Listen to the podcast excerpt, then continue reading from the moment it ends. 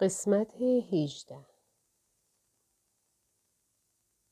او گفت من می‌خوام هر جا دوست دارم برم. مثل تو. می‌دونی تلسی؟ من همیشه نمی‌تونستم هر جا می‌خوام برم. من قبلا یه بار ازدواج کردم. او روی در هم کشید و با نگاهی دقیق و موشکافانه براندازم کرد. سرانجام به من گفت تو ازدواج کردی؟ باورم نمیشه.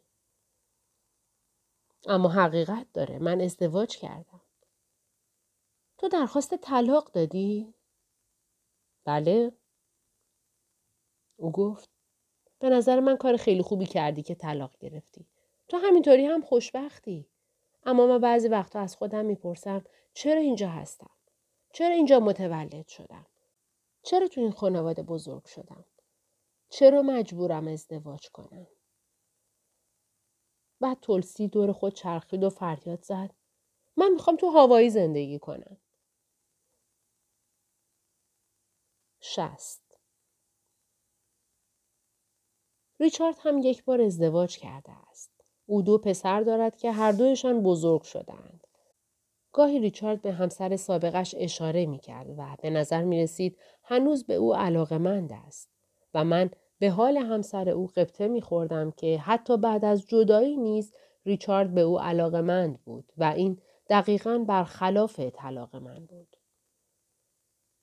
روزی از ریچارد پرسیدم به نظر می‌رسه تو هنوز به همسرت علاقه داری. هنوز با هم ارتباط دارین؟ او گفت نه اون فکر می‌کنه من آدم بدی هستم.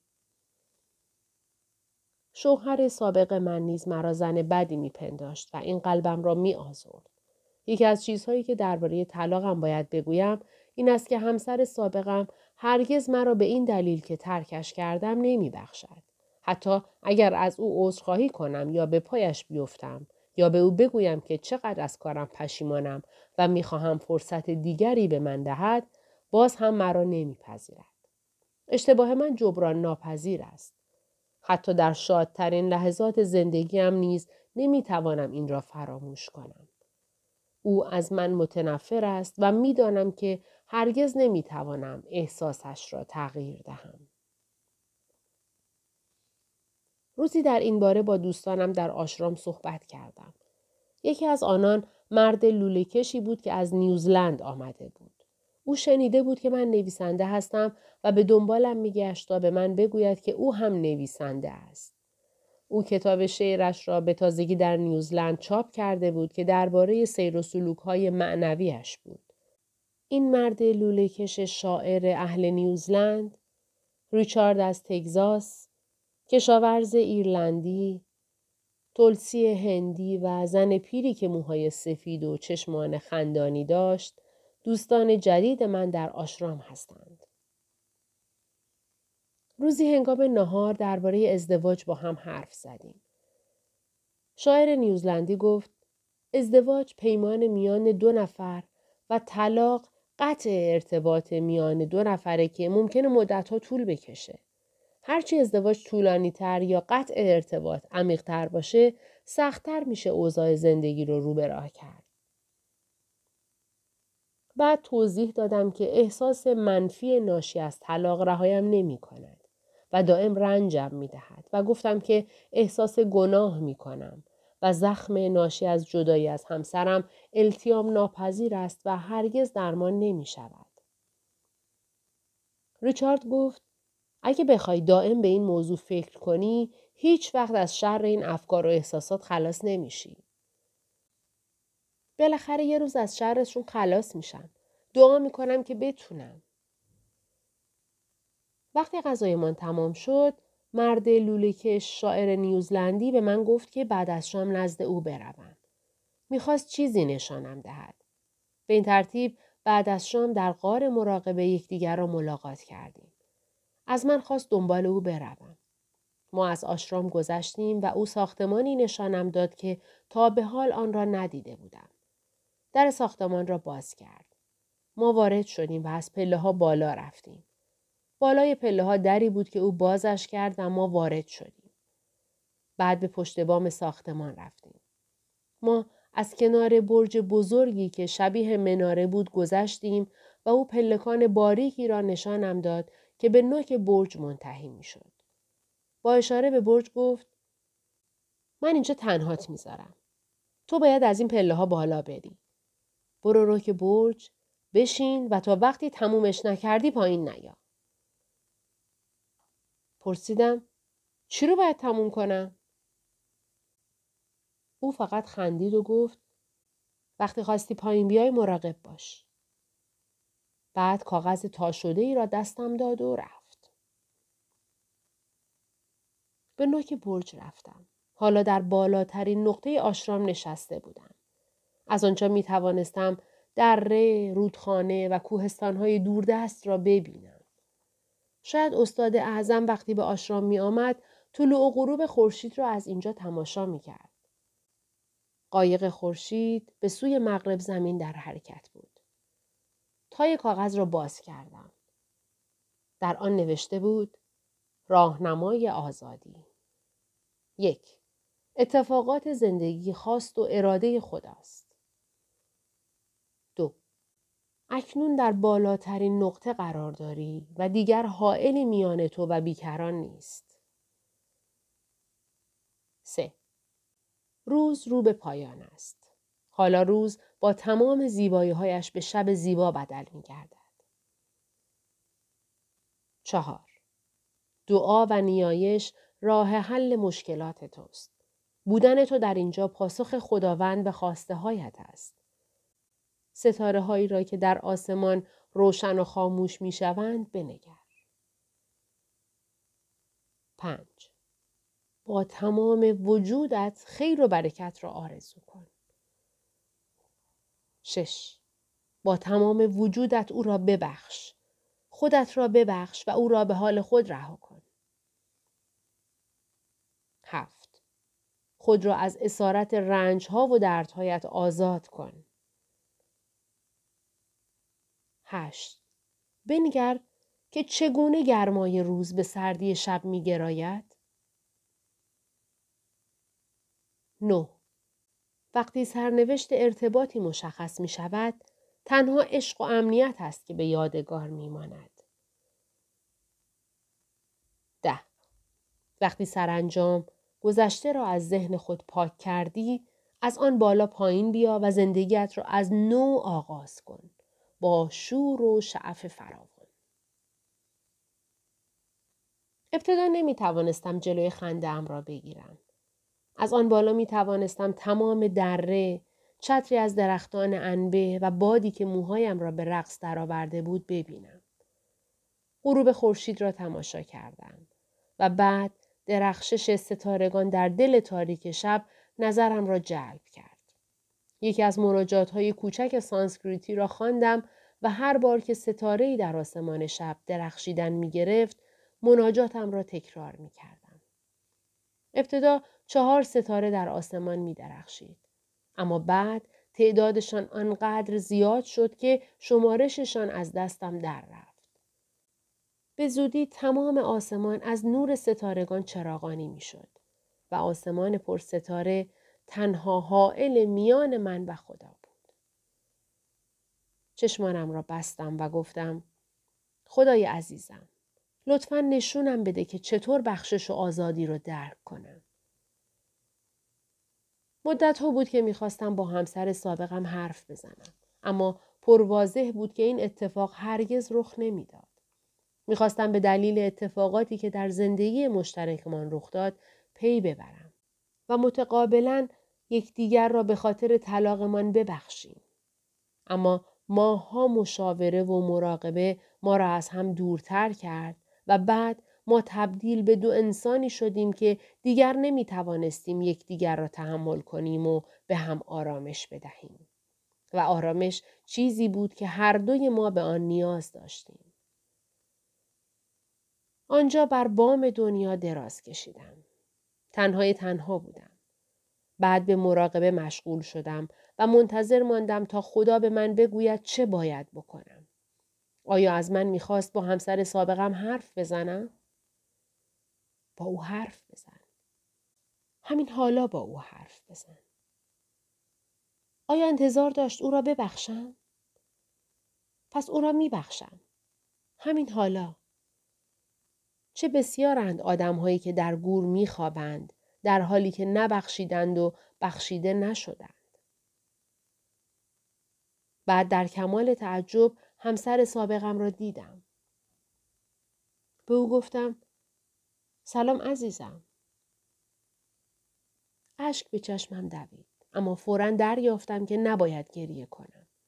این دیدار ما کاملا روحانی بود و امشب در این مکان در اوج تاریکی شب هند دو روح با هم ملاقات کردند.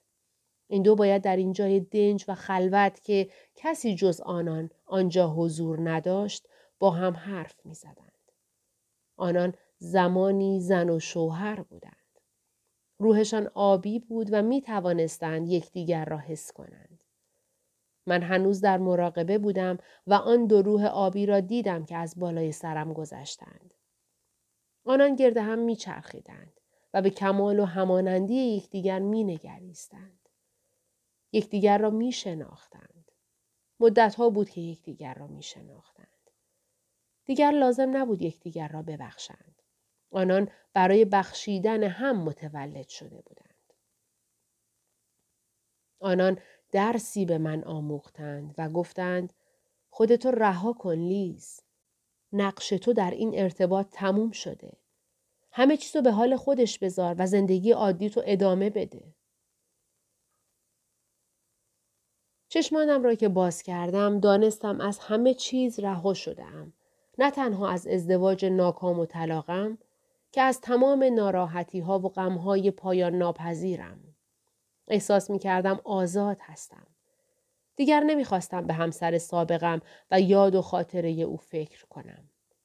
مراقبه در پشت بام فرصتی برایم فراهم کرد تا تمام افکار و احساسات منفیم را پس بزنم و برای همیشه از شرشان خلاص شوم. همه ما به چنین مکانهایی نیاز داریم. خدا نیز کمکمان می کند. اصلا به همین دلیل است که به خدا نیاز داریم. بنابراین برخواستم و روی پشت بام بالانس زدم و مفهوم آزادی را جشن گرفتم. کاشی قبارالود زیر دستم را احساس کردم. تعادل و قدرت را با تمام وجودم حس کردم. احساس کردم می توانم به جای پا بر روی دستانم راه بروم. ارواح آبی که از جسم جدا شده اند نمی توانند این کار را انجام بدهند. اما انسان می تواند. ما دست داریم و اگر بخواهیم می توانیم بر روی دستهایمان بیستیم و راه برویم. شست و یک ریچارد امروز آشرام را ترک کرد. به خانهاش بازگشت. با هم به فرودگاه رفتیم. هر دو غمگین بودیم. پیش از آن که از هم جدا شویم مدتی طولانی در پیاده رو ایستادیم. او گفت تو در آشرام تجربیات خوبی کسب کردی. اینطور نیست؟ مسلما نسبت به چند ماه پیش خیلی تغییر کردی. احساس می‌کنم توی این مدت خیلی خوشحال و خوشبخت بودم ریچارد. یادت باشه تمام ناراحتی ها و رنجات پشت در منتظر نشستن تا تو در رو باز کنی. باید مواظب باشی دیگه اون در رو باز نکنی. من هیچ وقت اون در رو باز نمی کنم. آفرین دختر خوب. تو خیلی کمک کردی. به نظر من تو یه فرشته با دسته پشمالو و ناخونای زمختی. آره بعد از جنگ ویتنام هیچ وقت ناخونه پام به شکل اولش برنگشت. دیگه از این بدتر نمیشه. اما برای خیلی از سربازا اتفاقات بدتری افتاد. من دست کم تونستم پاهامو نجات بدم. زندگی با هیچ کس شوخی نداره. اینو هیچ وقت فراموش نکن. هر وقت که یاد زنای هندی میافتی که کنار جاده زیر آفتاب سوزان با چکش سنگ خورد می‌کنن یادت باشه که ما برای تفریح و خوشی به دنیا نیومدیم. پس شکرگزار تمام نعمتهایی باش که خدا بهت داده. یه لطفی به من می‌کنی؟ زندگی عادی تو از سر بگیر. این کارو می‌کنی؟ آره حتما. منظورم اینه که یه بار دیگه عشق رو تجربه کن و زندگی تو به خاطر دیوید یا همسر سابقت خراب نکن. خندیدم. خیلی خوب. تمام این کارا رو انجام میدم. تو برمیگردی تگزاس؟ احتمالا. و بعد به فرودگاه خلوت و ساکت هند خیره ماند. و دو بعد از خداحافظی با ریچارد در راه بازگشت به آشرام احساس کردم حرفهای زیادی برای گفتن دارم. من همواره در طول زندگیم حرفهای بسیاری برای گفتن داشتم. اما حالا زمان مناسبی برای حرف زدن نبود. قرار بود دو ماه دیگر در آشرام بمانم و نمی‌خواستم این فرصت استثنایی و روحانی در زندگیم را با دیدن نقاط مختلف هند و حرف زدن هدر دهم. من در آشرام خودم را یافتم.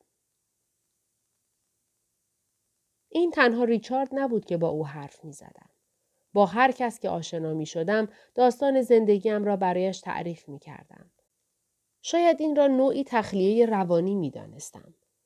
اما بعدها فهمیدم که سکوت و تنهایی تمرینات روحی شناخته شده و فراگیرند.